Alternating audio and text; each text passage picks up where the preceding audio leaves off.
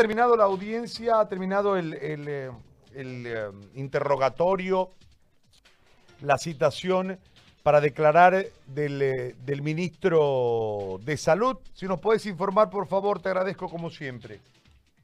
Claro que sí, Gary. Muy buenos días nuevamente hasta Santa Cruz. Hace instantes terminó la declaración del ministro de Salud, Marcelo Navajas, en dependencia de la Fuerza Especial de Lucha contra el Crimen, y la Fiscalía ha determinado su aprehensión por la compra irregular de estos 170 respiradores.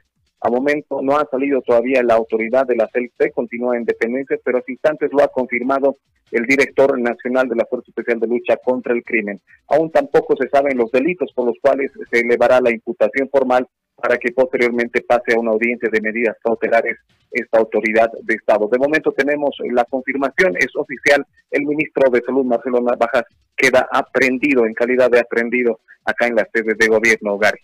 Bueno, bueno te agradezco como siempre, eh, Amado, por este informe muy amable. Te, tengo una consulta más en relación a lo que puede estar en este momento sucediendo en las afueras de Palacio. Eh, al quedar aprendido el ministro, es decir, no va a haber un ministro preso, ¿no? Eh, se entiende que van a cesarlo del cargo. ¿Cuál, cuál, es el movimiento desde el marco del gabinete ahora?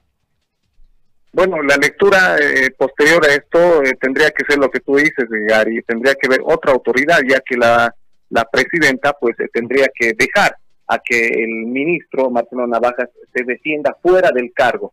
Eso es lo que ha sucedido en varios casos coyunturales, al menos con otras ex autoridades de Estado, y lo que han recomendado obviamente los políticos acá opositores es que el ministro ya debería renunciar al cargo y obviamente se defienda no en calidad de autoridad de Estado.